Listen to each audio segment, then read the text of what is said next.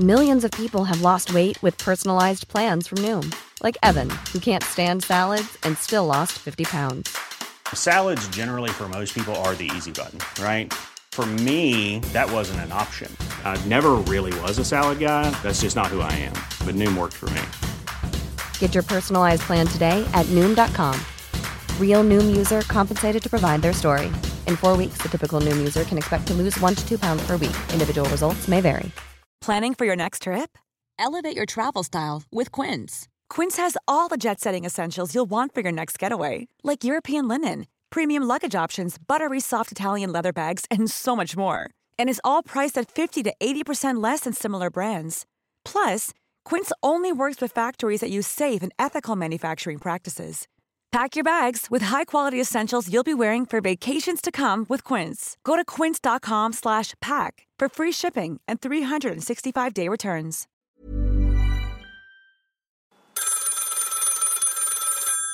Nämen tjänare! Du har precis börjat lyssna på ett avsnitt av Bröta på. En väldigt göteborgsk historiepodd. Bröta på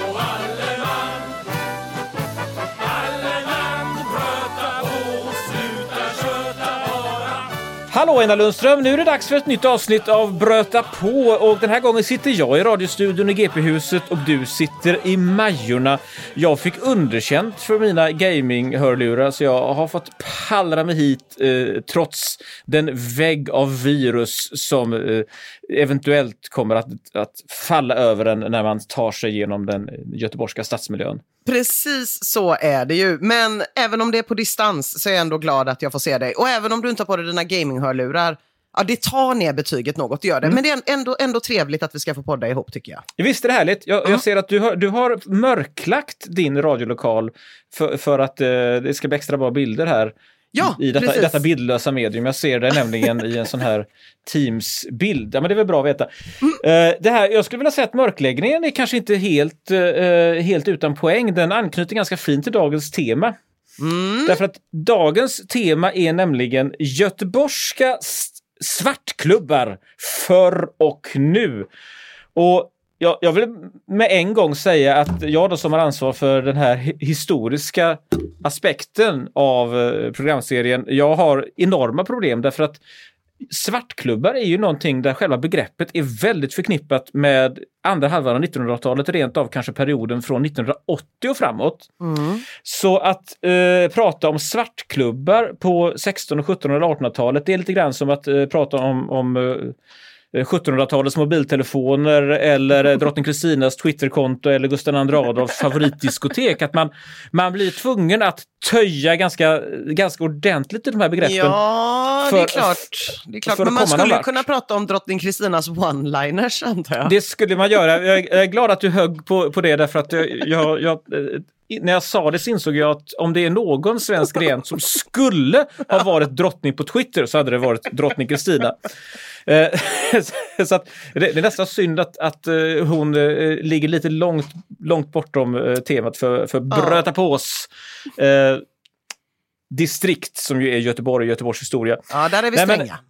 Ja, det får vi vara. Men det här med svartklubbar så är det ju så här att eh, jag ska, tänkte att jag ska alldeles strax be dig definiera svartklubben, men det som jag tänker från mitt eh, lite naiva historienördshåll är ju att en svartklubb eh, förutsätter å ena sidan eh, musik och å andra sidan alkohol och att utskänkningen av musiken och alkoholen på något vis eh, kolliderar med lagens råmärken, på något vis är illegal.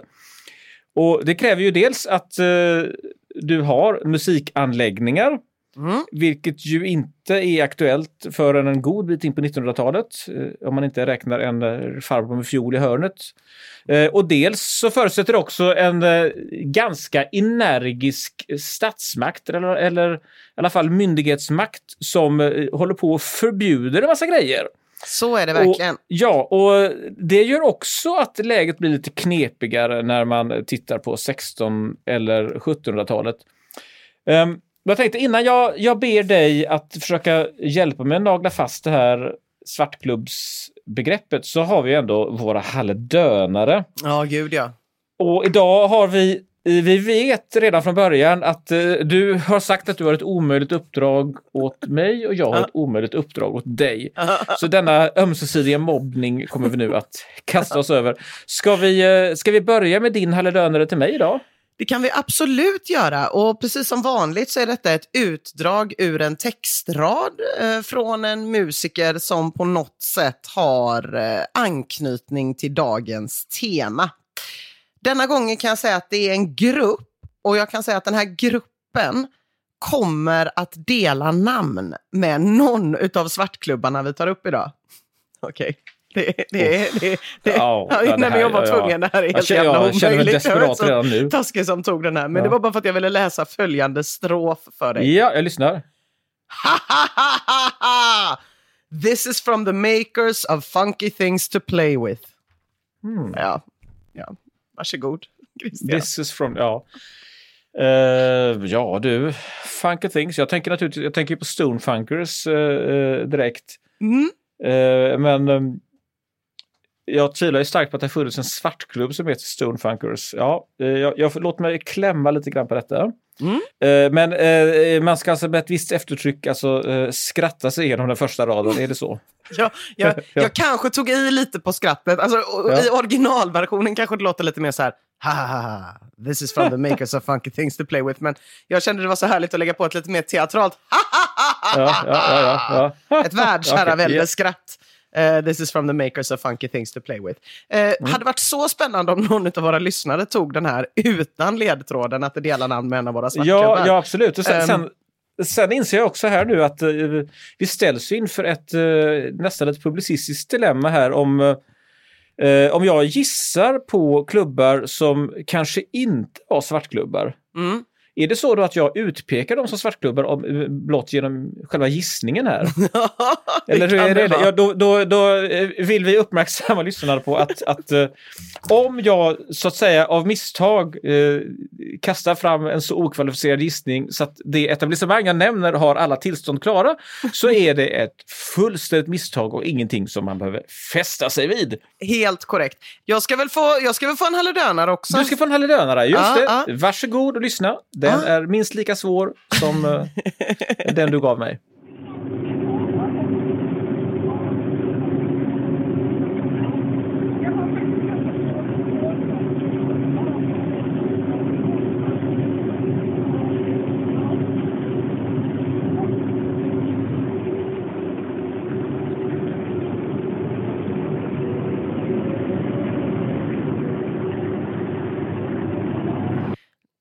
Ja, nej men den var jättesvår. Det är exakt samma ljud hela tiden.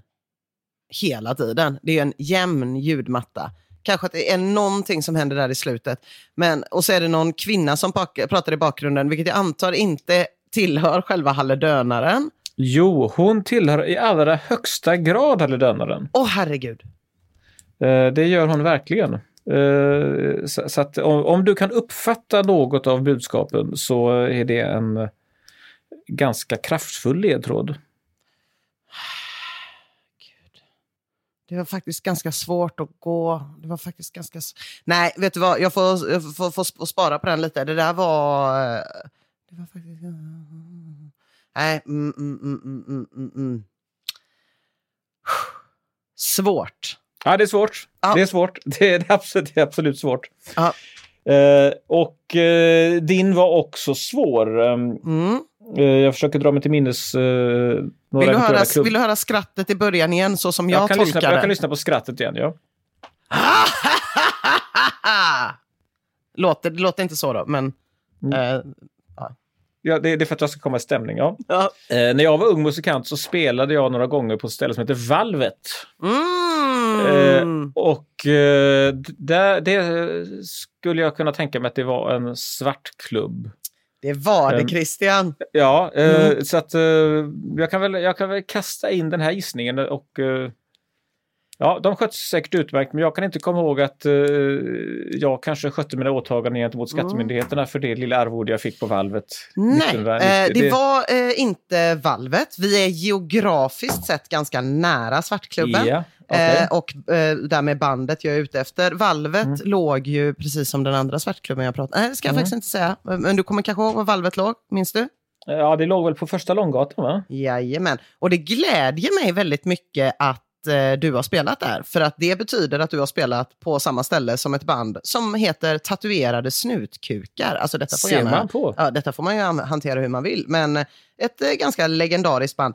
Det sägs dock, vad jag har förstått i alla fall och hittat, jag var ju inte aktiv i min karriär som svartklubbsbesökare på den här tiden, var att det såldes inget starkare än eh, eh, folköl. Så att det var en folk, folköls-svartklubb.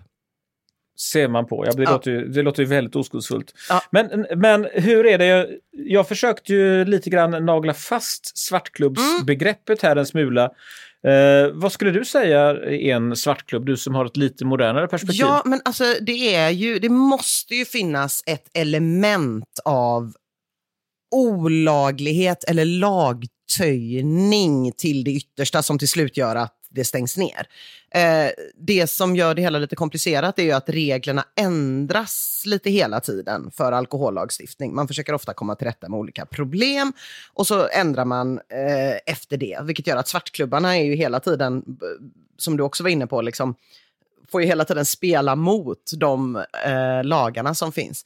Men jag skulle absolut säga att det ska finnas, som du sa, musik, dryck och det ska inte vara helt lagligt. Där är vi på en svartklubb. S- Så är det. Mm. Eh, den, den, den tanke som är lite tilltalande ändå och att- bära med sig in i framförallt det där programmet är ju att det klingar eh, eh, ganska väl med eh, den göteborgska folksjälen att vara en liten smula oppositionell. Mhm. Att, att eh, göteborgare har alltid varit lite sturigt inställda eh, till eh, framförallt makten i Stockholm, men kanske kan man också ana en sån antagonism mellan ytterstadsdelarna. Då menar jag alltså även på den tiden då Haga var en ytterstadsdel Ja, eh, i förhållande till, eh, till centrala Göteborg. Och eh, dessutom, eh, och det ska jag strax återkomma till, när Majorna inte ens var en del av Göteborg, utan faktiskt, eh, faktiskt var, ett, var ett eget samhälle.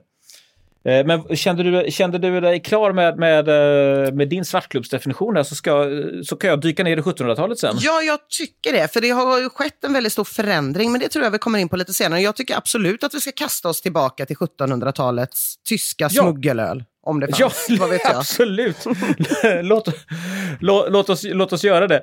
Eh, ja, nej, men vi behöver alltså hitta en, vi behöver vidga då definitionen svartklubb. Men som sagt var, vi är överens. Eh, det, de, ska, de ska vara lite på kant med, Mm. regel, med regelverket och eh, vad gäller musiken så får man kanske stå för den själv om det, om det är eh, 16 och 17 och rent av 1800-talet. Ja. Och, men jag vill alltså rikta min uppmärksamhet mot Majorna. Jaha, så Det, trevligt. det tycker, jag, tycker jag är viktigt. Och, och då är det ju så här att, att eftersom svartklubbar förutsätter att någonting är förbjudet, det förutsätter att du har liksom en ganska avancerad syn på alkohollagstiftning, att, eh, att man kan eh, ha myndigheter och inspektörer och då är det så att av nödvändighet så hamnar vi i, eh, i princip i mitten av 1800-talet. Eh, En, en, en, ett knippe stränga regler om brännvinsutskänkning som jag kommer att återkomma till om en stund eh, trädde i kraft i januari 1855. Eh, så att skulle man, eh, skulle man vara olaglig tidigare så fick man ta i ganska mycket. eh, men som sagt var, Majorna låg fram till 1868 utanför Göteborg. På, på 1700-talet har eh, nutida ekonomihistoriker räknat ut så fanns det i Majorna eh, fler krogar än på hela den bohuslänska landsbygden. Och nu pratar vi alltså om en sträcka på bara ett par hundra meter.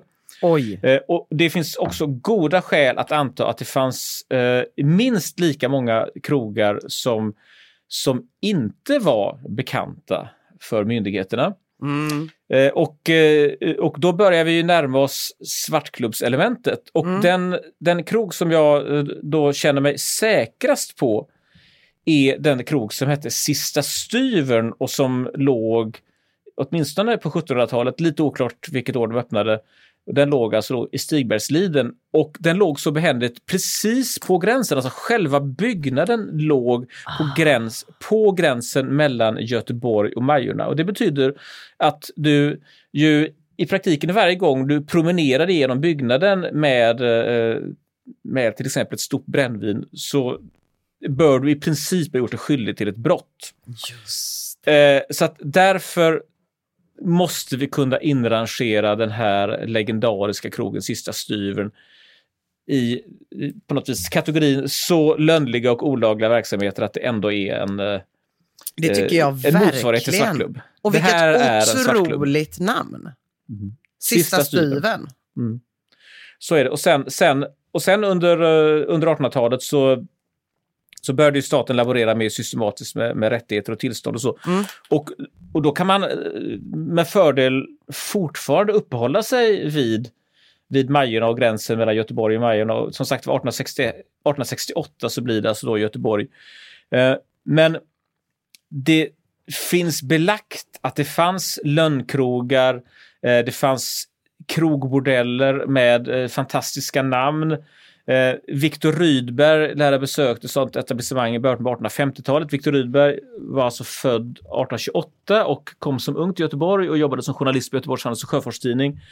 Eh, och han och en författare som hette Herman Bjursten som var en hopplös pekoralist, de eh, besökte ett eh, ställe i Majorna med eh, eh, brännvin och flickor som hette Slint in, denna, eh, denna vansinniga beteckning på ett sådant ställe i Majorna. Och eh, det fanns också eh, en sån här krogbordell som hette Gyllene Suggan och Åh. den byggnaden finns fortfarande kvar och den är i en del av denna byggnad Möjligen att det är ihopbyggt numera med, med ett hus till, men jag tror att i en del av denna byggnad ligger numera det här Café Zenit. Detta icke sagt för att på något vis Mm. kasta en skugga över, över Just det. Över Och Café Zenit. eh, än idag så kallas ju restaurang Västerhus för Suggan.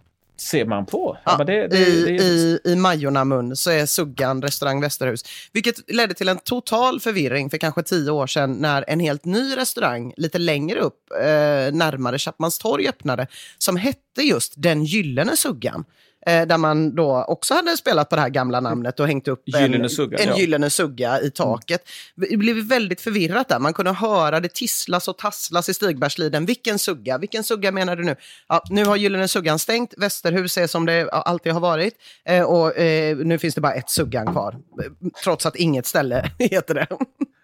Men vad skulle du säga? Min, eh, min intuitiva känsla är att Majorna är på något vis eh, ändå eh, svartklubbarnas eh, verkliga hemvist Göteborg. Jag menar, om vi nu kan, kan spåra åtminstone en svartklubbsattityd tillbaka till 1700-talet Mm. så känner jag att åtminstone när, när jag var ung på 1990-talet så, eh, så var detta ett arv som Majorna förvaltade ganska väl, Majorna och Masthugget. Vad Ja. säger du om det? Jo, nej, men det skulle jag absolut säga. Det finns ju lite olika liksom, svartklubbskluster som har funnits under andra halvan av 1900-talet som har förflyttats lite mellan olika ställen. Och det handlar ju såklart om eh, gentrifiering och sådana saker, även om de orden kanske inte var uppfunna på, på 60 och 70-talet och sådär. Men det, det, mm, eh, det man kan se är att Nordstan, där Nordstan ligger nu, fram tills Nordstan byggdes, alltså östra Nordstaden, eh, som det hette innan, där fanns det massor av små lönnkrogar och svartklubbar och sådär. Eh, runt Almedal, Lyckholms bryggerier, där har vi ett annat kluster där det under 80, 90, en bit in på 00-talet, och det ska jag erkänna Christian, inte helt utan min egen förtjänst bedrevs en och annan liten Ah. Men då, då, tycker jag att, då tycker jag att vi, vi, vi eh, det här tycker jag låter fantastiskt, att vi, vi styckar det här ämnet i två halvor. Det, det första jag skulle vilja höra dig, eh, jag vill naturligtvis höra dig berätta om eh, dina eskapader i Almedal, men jag skulle bara först höra det du nämnde om Nordstan på 1960-talet. Vad, vad är det för typ av etablissemang vi pratar om där? Normalt så brukar man ju säga att den, den, den första klubben i Göteborg i modern mening, alltså med, med eh, alltså, disco och eh, fullt pådrag var Q-Club brukar man säga. Just det. Eh, och eh, som öppnade på sent 60-tal. Men när vi talar om de här miljöerna i Nordstan på 60-talet, vad är det då? Alltså är, är, det, Det är, både, det, det, det är framförallt liksom mer om man tänker lönnkrogar, av vad jag har hittat i alla fall. Alltså det är Ja. inte något spektakulärt som Q-Club. Det fanns ju bara ett sånt ställe på den här tiden. Eh, eller på 60-talet i alla fall. Utan det är mer mindre ställen, ett 20-tal läste jag ett vittnesmål om att det skulle ha varit i östra Nordstan, där man kunde slinka in. Eh, och det som är viktigt att tänka på med svartklubbar från den här tiden, som man kanske inte tänker på nu, det är att det är alltså permanenta svartklubbar. Det är alltså en lokal, du kan öppna den valfri dag, när som helst och stiga in. Men det Ehm. du pratar om är här att i det här fallet så är då Svartklubben och Lönnkrogen i princip synonymt Precis, med varandra. precis. Det, det, det är vad vi säger då. Det det, det är väl kanske ganska bra, vi skulle väl, vi skulle väl kunna kunna fälla ut det där paraplyet så att vi har både Svartklubben och Lönnkrogen här. Ja, det tycker jag Eh, vi får bjuda oss som en del av på. temat. Ja, Mm. det, verkligen. Men då, då talar vi alltså om, om lö- lönnkrogar, små etablissemang med lite pinnstolar och eh, servering av öl eller starkare Mm. Ja. grejer. Eh, ja, det, det, det vet jag faktiskt inte riktigt. Men eh, låt oss anta att det är starkare grejer. Det blir ju lätt så att när man liksom börjar, naturligtvis inte på den eh, otroligt laglydiga svartklubben som du var på, som bara serverade folköl på valvet där du har spelat, eh, tillsammans med tatuerade snutkukar. Från och med nu kommer jag säga att ni spelade tillsammans, bara så du vet när jag återberättar det här för andra människor. Absolut, absolut. Det känns, känns alltid skönt att kunna, kunna, kunna bidra till det göteborgska eh, musikarvets historia. precis. Ja, Eh, så så eh, eh, gissar jag bara nu att när man Mm. väl liksom börjar nafsa på en regel, då nafsar man ganska snart på en annan. Det är väl ingen tillfällighet att det kanske skulle, jag skulle säga att det är lättare kanske att köpa eh, droger på en svartklubb än på en legalklubb också. Kanske. Att det finns liksom, är man här utanför regelverket så, jag vet ju du gjorde ju en intervju på ett rave där det inte förekom några droger på, på 90-talet enligt arrangören, men enligt arrangören, ja.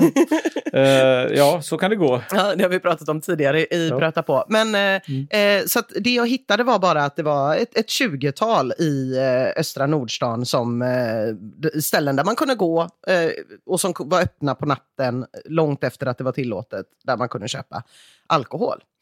Ja, och sen ja. eh, försvann ju det såklart i och med Nordstan. Och då skulle jag säga att under 70 och 80-talet började det röra sig lite mot Kungstorget. Också Q-Club flyttar ju dit.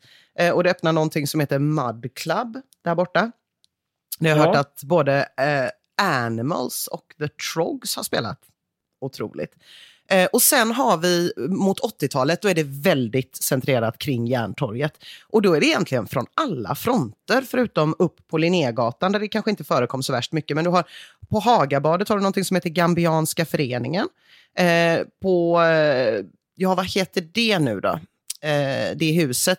När jag var liten så jobbade min mamma på eh, eh den globala institutionen på Göteborgs universitet och det huset låg precis på andra sidan Esperantoplatsen på bron där, Mm. efter bron. Där låg det flera olika ställen.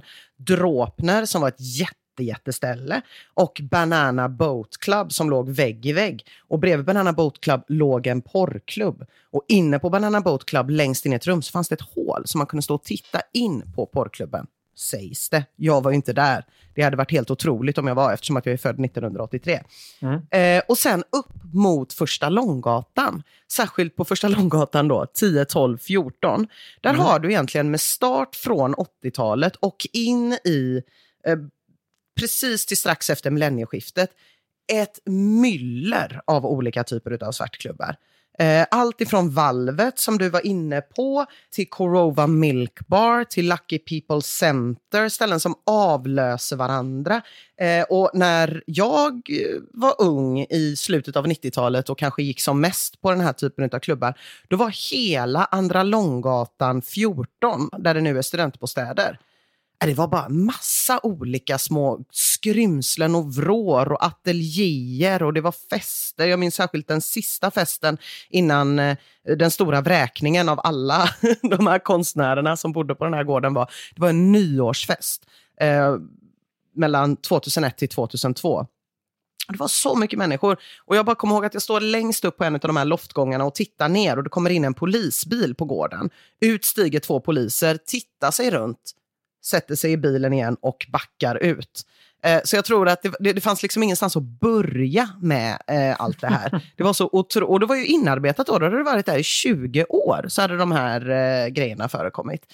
Ehm, så att, och, och, och i Majerna har du också haft mycket grejer, eh, kanske framförallt Sandarna och eh, Kungstens industriområde, där det faktiskt, jag skulle säga en av Göteborgs äldsta, eller mest eh, längst levande svartklubbar, King George, som låg i Kungstens industriområde från 80-talet, typ, fram tills hyfsat nyligen och drevs av samma person, King George.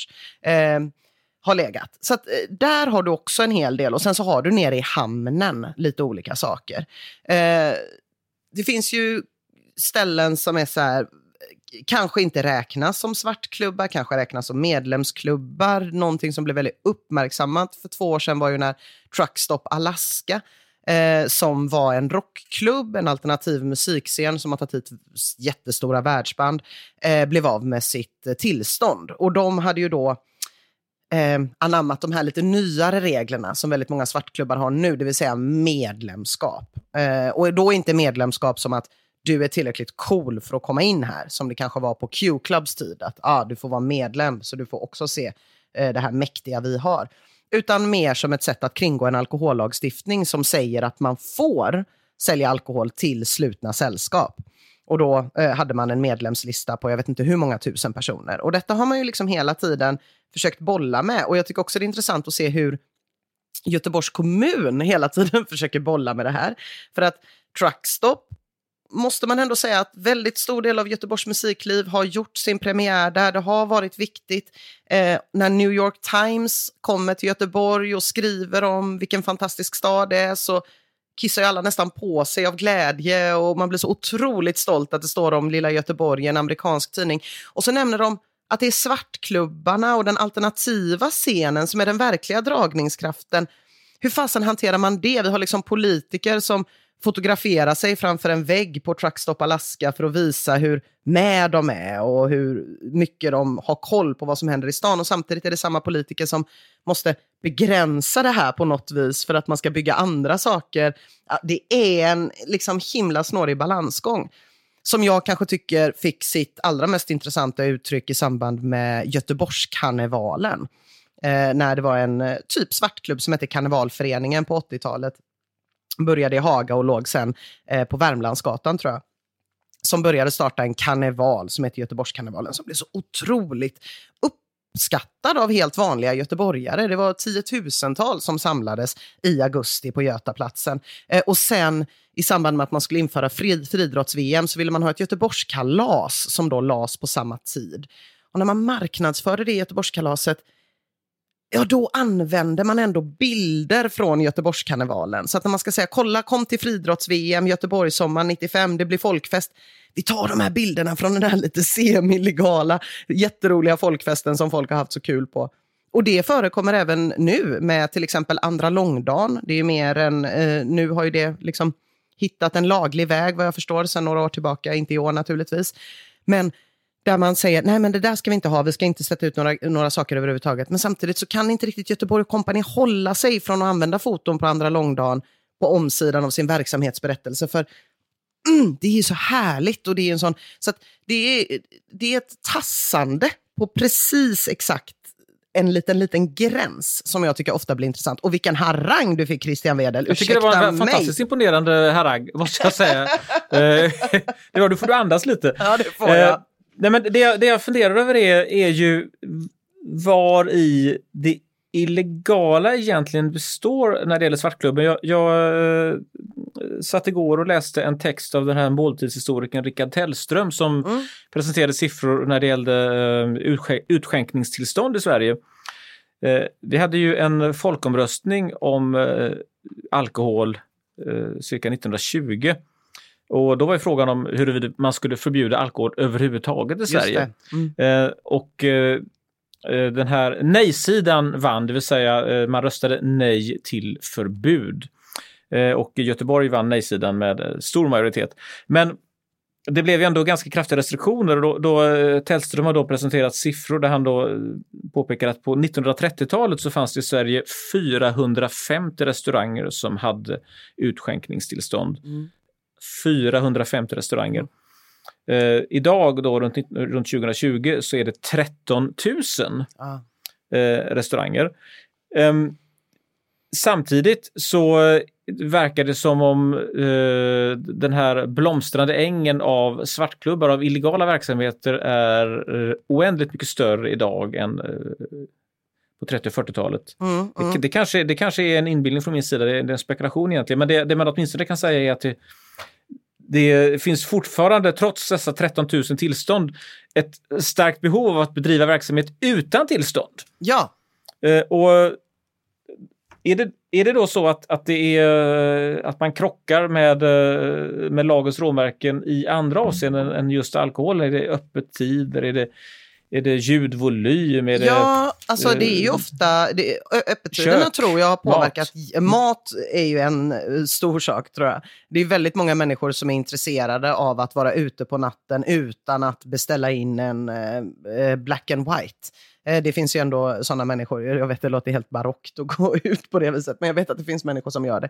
Men eh, det här med öppettider har ju påverkat jättemycket, för man kan se när eh, femtillståndet införs, alltså att krogar får ha öppet till fem i Göteborg någon gång i mitten på 90-talet, att eh, de här vad ska vi kalla dem, permanenta svartklubbarna som vi pratade om som var stora under 70 och 80-talet, alltid på samma adress, de finns alltid där, de börjar försvinna. Eh, och om det är för att man gör starkare polisinsatser, det vet jag inte, men där fanns ju i alla fall ett tydligt om man kan kalla det för behov. Eh, och då kanske marknaden kunde säga, vet ni vad, vi kan också ha öppet till fem. Vi kan också, här kan du också dansa mitt i natten för den som vill. Eh, det har ju också funnits regler där man har försökt undvika att ge alkoholtillstånd till krogar som spelar musik som riktar sig för mycket till ungdomar på olika sätt. Att man vill inte ha öl på rockspelningar på eh, 70, och 60 och 70-talet eller på hiphop-spelningar på 80-talet. Utan musik som riktar sig till ungdom, den ska gärna ske i en pedagogisk eh, fritidsgård med, under översyn av vuxna människor som kan tolka det här lite farliga budskapet till, till ungdomen. Ehm, Det är ju fantastiskt, för det, det här betyder ju också att det behöver, sitter någon på tillståndsenheten och ska göra en slags genreanalys. Ja. Eh, och eh, eh, alla som har, har umgåtts med, med barn och tonåringar vet att, att där, där växlar ju konjunkturerna inte bara över veckan utan ibland över dagen. Absolut, Eh, och jag så tänker att att, hålla eh, reda på vad som och, funkar är inte lätt. Eh, nu, nu tar jag på mig lilla fördomshatten nu, men jag tänker att du liksom jag, kanske som, eh, ska vi säga 18-åring, inte bara lyssnade på det allra nyaste musiken som spelades, utan nej. kunde redan då ha lite stofila tendenser och gräva oss tillbaka och sitta och mysa åt lite gammal Karl Gerhard. Så för oss hade det inte varit några problem att gå ut och dricka och lyssna på den musiken som vi eh, tycker om. Nej, jag spelade det rent, det var fint. Eh, som 18-åring, för att anknyta till eh, din fantastiska rundmålning över, över Långgatornas svartklubbsmiljö, så spelade jag faktiskt eh, eh en nyårsafton på en klubb som eh, låg på tredje Långgatan eh, på eh, andra eller tredje våningen i, ett, ett ruffigt, troligen utdömt hus. Eh, och det, detta var en nyår och eh, vi var allesammans eh, 18 år gamla och vi skjutsades dit av våra snälla föräldrar, vi som spelade. Vi bodde då i Åkereda på Näset. Och vi anade liksom att våra pappor eventuellt skulle bli lite oroade om de, om de fick se de här miljöerna där vi spelade så att vi var väldigt angelägna om att, om att eh, packa ut på gården och att vi, vi avböjde all bärhjälp och sådär och skulle klara allting själva. Och det gick ganska, det gick ganska fint och, och vi genomförde spelningen och eh, sedan på nyårsdagens morgon, eh, ungefär klockan 10 på förmiddagen, så skulle vi då eh, forsla hem sakerna och då var papporna på plats igen. Mm. Eh, ställde upp då med, med bilar. Och då hade vi eh, också burit ner all utrustning på gården för att de, vi skulle undvika att de skulle eh, se fimpar i mattan och sånt som, eh, som fanns där uppe. Och precis när vi hade fyllt, när vi hade fyllt bilen och skulle rulla ut från gården och kände att vi faktiskt hade, eh, vi faktiskt hade liksom lyckats förmedla bilden av att vi hade varit på en alldeles vanlig nyårsfest så öppnades en balkong på tredje våningen. Det var då den här eh, lägenheten där vi hade spelat. Eh, där den mest betagande haschtomte jag sett i hela mitt liv. Eh, med en, eh, ett halv meter långt skägg i, iförd ett par gröna kalsonger. Stack ut huvudet och skrek Nu ska vi städa! Och sen tog han ett kylskåp och så vräkte han ut det över balkongräcket ner på gården. Och när detta kylskåp briserade Eh, vilket kändes som ett, ett, ett, ett liksom mystiskt sånt här eh, nästan atombombsexperiment alltså. Mm. Eh, så eh, uppstod en 20 sekunder lång eh, tankfull tystnad hos de här papporna och sedan så satt vi, satte vi oss i bilen och så rullade vi iväg. Ja. Eh, och eh, eh, jag tror att eh, eh, vi alla fick eh, allvarliga samtal sedan med, med, eh, med det samlade föräldrakooperativet. Ja, det kan jag verkligen tänka mig. Oj, ja, det låter, ju, låter ju farligt. Men eh, som sagt, alltså, hur många... Eh, eh, nu, nu, nu kan jag ju nog anklagas för att tillhöra, eh, med det här uttalandet, ge dem en fritidsgårdklubben. Men Mm. hur många andra ställen att spela livemusik på fanns som var Alldeles lagliga för Det- dig som 18-åring i Göteborg? Det är alldeles sant. Och eh, det, det fanns ju en slags infrastruktur och hierarki eh, mellan de här klubbarna också. Att man, eh, för att få spela på magasinet behövde man först spela på valvet Ja. till exempel. Ja. Det, det var ju så som man fick så att säga, arbeta sig upp och sen Mm. kunde man så småningom ta sig in och spela på, på krogar. Det fanns en krog som hette The Dog of the Duck som låg på Victoriagatan tror jag. Och det var ju, det var ju inte någon svartklubb. Nej, Eh, Men man kvalificerade ju sig dit liksom. ja, via den eh, vägen. vi- vi- Via, via den vägen. Ja, Ja. eh, Jag, när, när, när, när jag var i den åldern, runt 18-19, då var eh, som sagt, då hade de här permanenta svartklubbarna väldigt mycket upphört. Och det var, man fick reda på det via flyers eller via att någon sa till en att det var en svartklubb. Och som jag minns det var väldigt mycket av det jag gick på som nästan kändes som en svartklubb hade liksom vaga kopplingar till universitetet. Det var liksom HDK hade stora fester flera gånger per år på skolan. Eh, Valands konstskola hade också, jag var inte så konstintresserad eh, ska jag säga, men, och fotografiska hade, och jag tror det var väl kanske inte svartklubben, men det var så pass ofta, det var nästan varje helg som någon av de här eh, olika konstnärligt inriktade skolorna hade en jättefest där det kunde komma konstointresserade 18-åringar. Och det var ju naturligtvis väldigt så här, coolt dekorerat och sådär.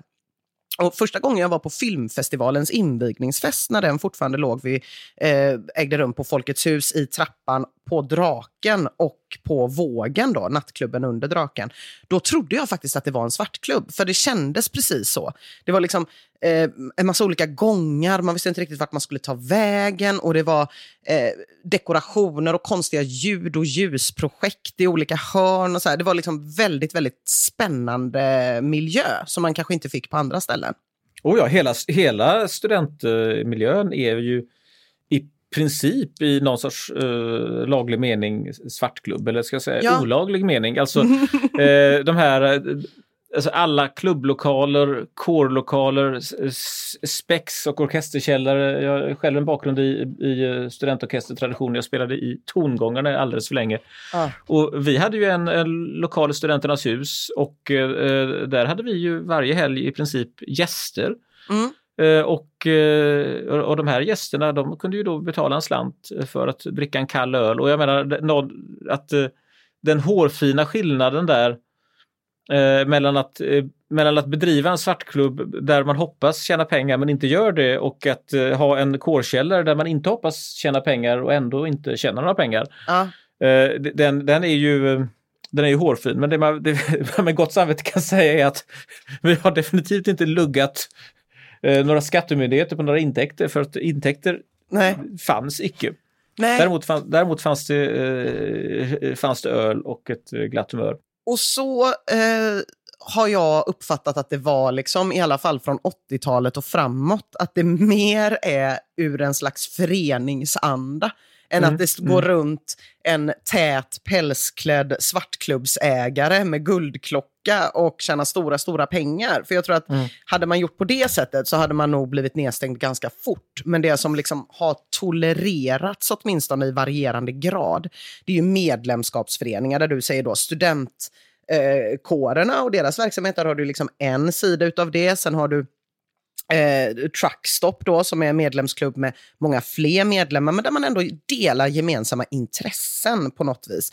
Och där man kan se hur, eh, på 80-talet heter ju många föreningar så också. Det är Gambianska föreningen, det är Franska klubben, det är Spanska klubben, som allihopa beskrivs som svartklubbar, men som någonstans har sin rot i liksom de här invandrarföreningarna. Vi, eh, min familj var ju bara en del av indonesiska föreningen och där kan jag säga att det förekom icke någon eh, ölförsäljning. Eh, däremot otroligt många väldigt söta kakor eh, i Gårdsten och eh, indonesisk, indonesisk dans som jag fick lära mig som barn. Men det var inte, det var inte riktigt den miljön. Men så att det, är, det finns en koppling till föreningslivet någonstans. Det Och- finns det. Och jag tycker att, jag tycker att du, du naglar fast något, en väldigt intressant observation när du tar upp det här, det här i- i- ideella eller icke-kommersiella perspektivet. Jag intervjuade en, en krögare för ett par år sedan om uh, Göteborgs uh, krögerliv. Han berättade fantastiska anekdoter om uh, hur uh, prins Bertil alltid ville ha en, ett speciellt bord vid en viss plats och sånt där.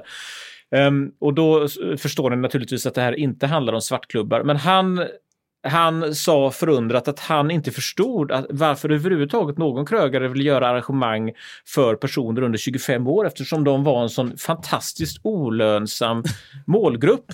Han sa att vi har att, att eh, om, man, om man jämför eh, målgruppen eh, 25-åringar med målgruppen eh, 70-åringar så är det så att eh, 25-åringarna har inga pengar, eh, de förbrukar inga pengar, de är i regel berusade redan när de kommer och de förstör inredningen. Ja. Eh, medan 70-åringarna eh, har pengar, de eh, köper dyra viner och de är, är, så klena att ingen som helst åverkan sker på restaurangen. Ja. Det är alltså otroligt mycket bättre att fylla en restaurang med, med eh, äldre pensionerade par än med dansande 20-25-åringar. Och, och därför är det ju, är det ju lite rörande att de här svartklubbarna är inriktade just på kategorin dansande 20-25-åringar. Jag har hittills inte hört talas om någon svartklubb som har varit inriktad på pensionärsverksamhet.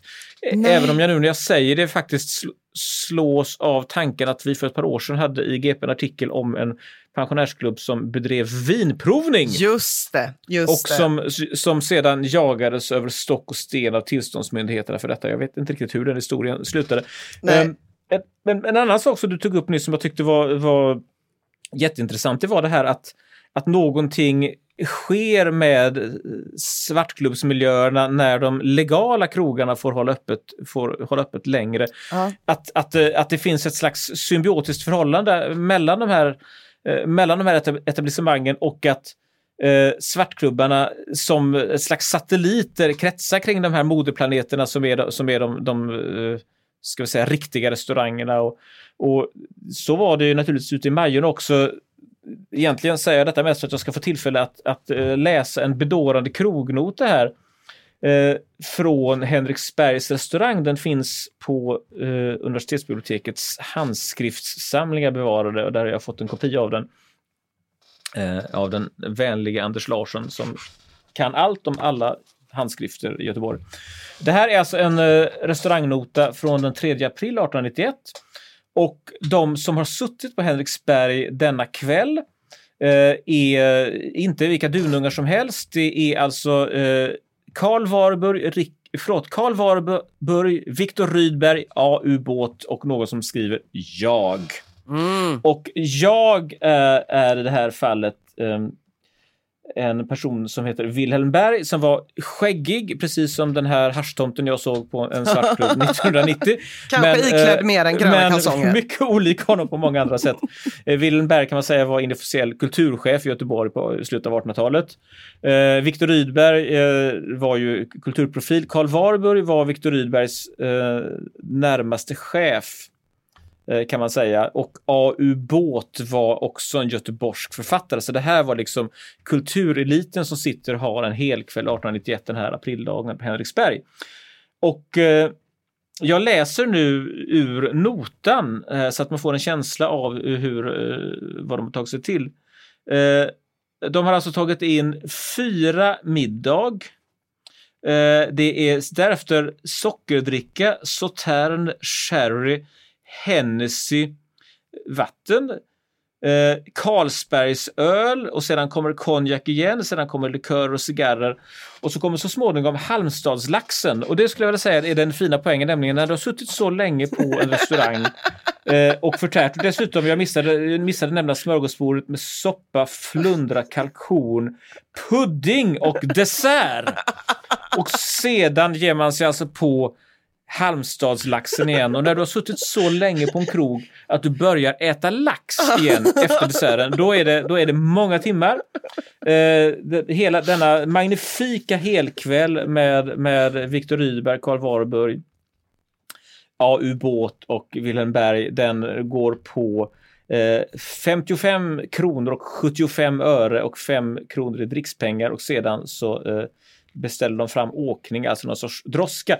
Nu vet vi ju inte vart denna droska förde dem.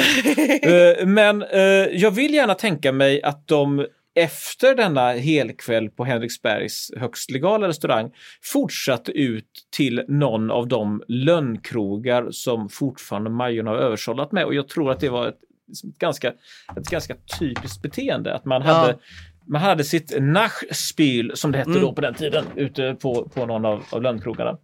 Ja, och så, så är det väl jättemycket fortfarande. Att det, det, det, det, visst, det finns ju de som har haft, liksom, om det har varit helt hopplöst att få tag i alkohol på något annat sätt, eller att det har varit så otroligt dyrt, eller att de legala skil ställena skiljer sig jättemycket från de illegala ställena, då kanske man går direkt på det illegala. Men annars tror jag ju att det är väldigt vanligt och det är absolut ingen högoddsare att den där droskan gick vidare någonstans.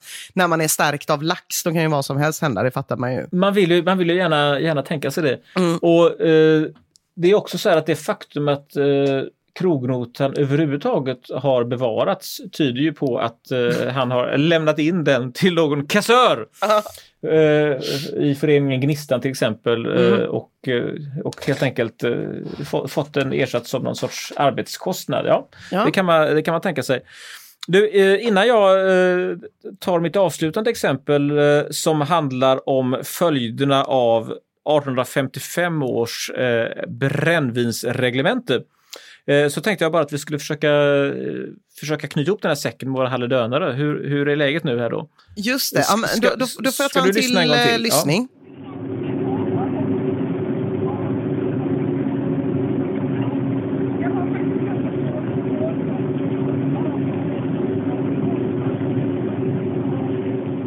Okej, okej, jag har en gissning. Mm. Eh, jag, jag, jag tycker jag hör någon som säger det var faktiskt ganska svårt att gå här. Och då, eller någonting i den stilen. Och sist jag hörde det här ljudet och hade svårt att gå, det var när jag lite lätt och ledigt tyckte jag skulle handla på eh, Willys i, eh, vid Rosenlund eh, och sen ta spårvagnen vid Hagakyrkan. Så jag skulle gå över där, där de håller på och bygger för Västlänken lite snabbt och smidigt sådär med eh, eh 70 kilo tunga kassar.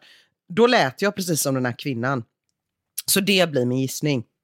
Eh, jag skulle säga att den här, den här gissningen är fel, men jag tänker ge dig, eh, jag tänker ge dig en halv poäng eftersom din intuition är, är så kuslig här. Det var nämligen så här att eh, du var inne här, din gissning här eh, leder ju tankarna till ett Västlänken-ljud. Mm. Eh, Det skulle man kunna säga. Eh, Jag ägnade hela dagen igår åt att försöka spela in Västlänken-ljud. Eh, Jag spelade in grävskopor som lossade sten, jag spelade in pålkranar, jag spelade in alla tänkbara läten kring, kring det här bygget men fick inte något, något riktigt bra ljud. Eh, Då tog jag istället det ljud som du har hört och som man nu då kommer att avslöja. Eh, Du hör helt enkelt älvsnabben som eh, lägger till. Och, och rösten är den här båtsmannen som i det här fallet är en kvinna som eh, försöker att förmå de som ska kliva på älvsnabben att eh, inte stå och knö Ja. av virusskäl utan att eh, Mm. hålla sig undan en liten smula. Mm. Men eftersom jag ju faktiskt hade tänkt att spela in Västlänken och du gissade på den, så, det, det, så på något vis så måste det ändå bli poäng. Eh, så, att, eh, så att du har gjort det igen. Ja, eh, tack, en halv poäng. Eh, Jag är väldigt def- nöjd med detta. Definitivt. Ja, och som jag har räknat ut det så har du ju inte, så har du i princip en 50-50 chans om du har varit en uppmärksam eh, lyssnare här på att sätta Mm. den här då. Och Ja, det alltså- är vad bandet heter. Eh, låten behöver du inte kunna. Nej. Men vad bandet heter då som delar namn med en göteborgsk eh, legendarisk svartklubb och där en inledande del, vet du vad, jag kan ju säga vad låten heter om det på Ja. något sätt skulle kunna bidra eh, till någonting överhuvudtaget. Låten heter så mycket som Franklins Message och den inleds med ha ha ha ha ha ha. This is from the makers of funky things to play with. Your universal soul. This is from the makers of funky things to play with. Ja, alltså.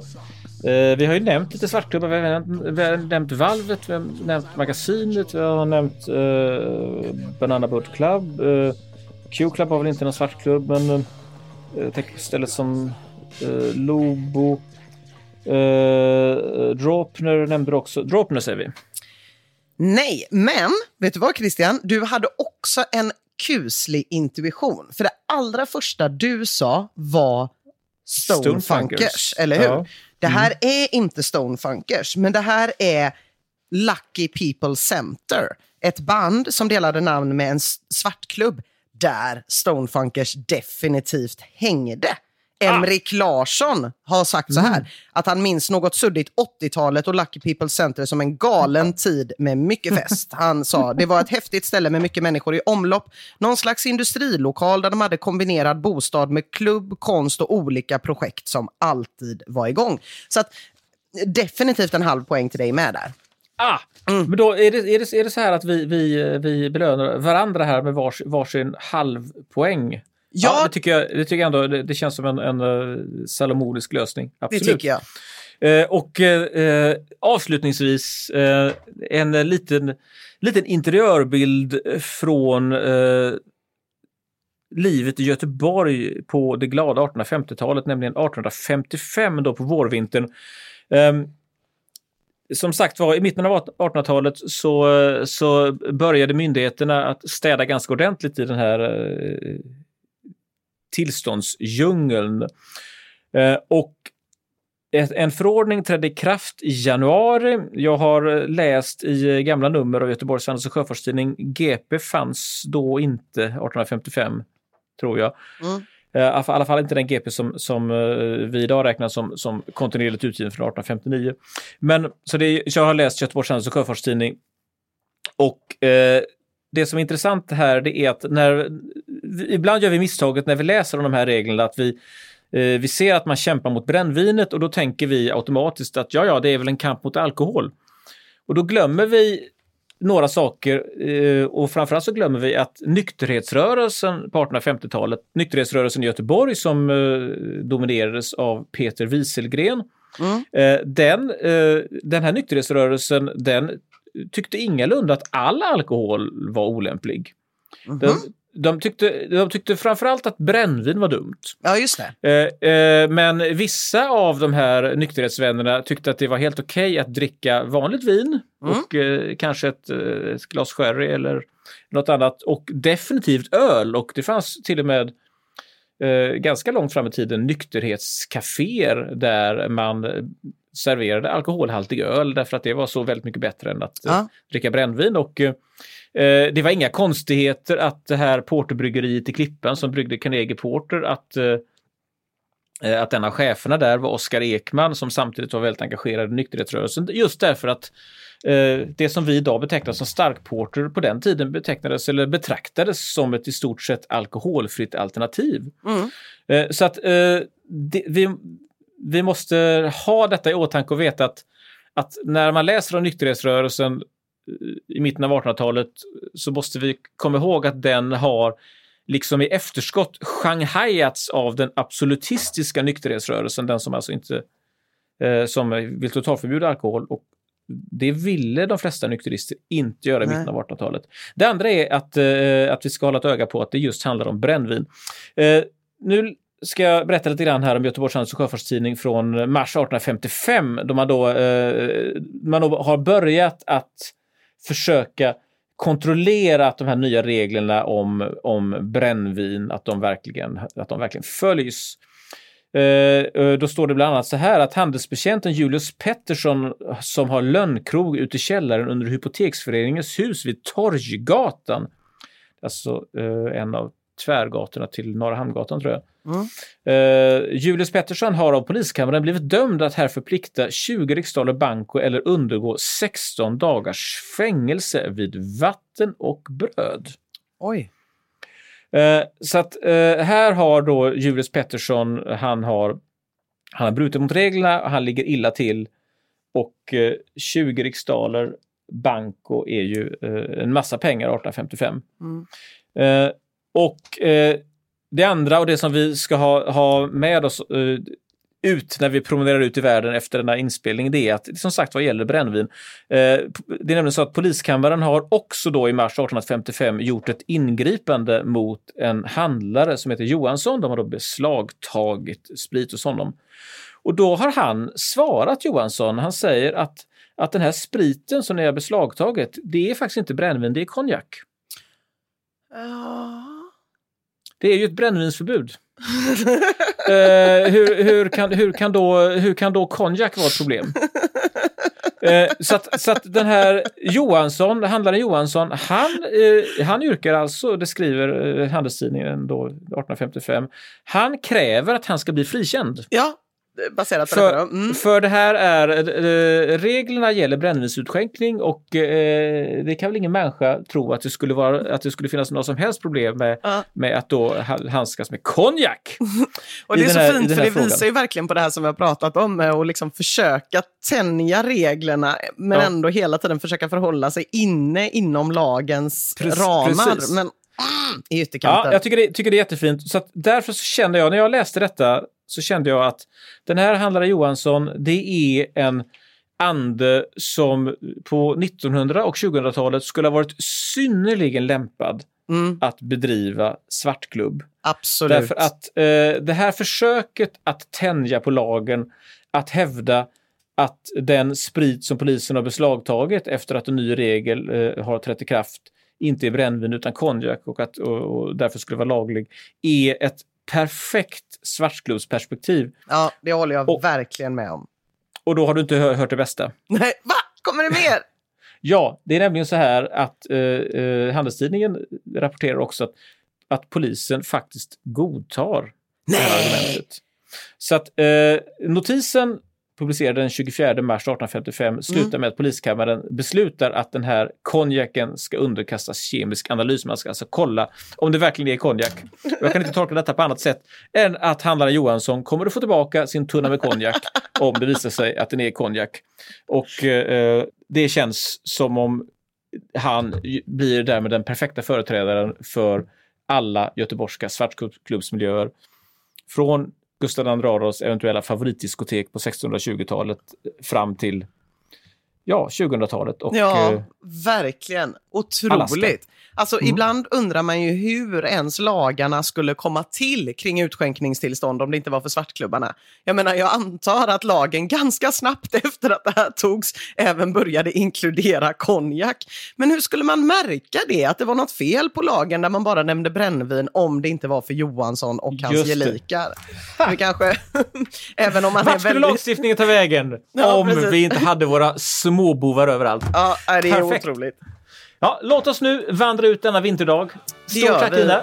Tack så mycket Christian, ha det så fint. Ha det bra! Hej, hej. hej.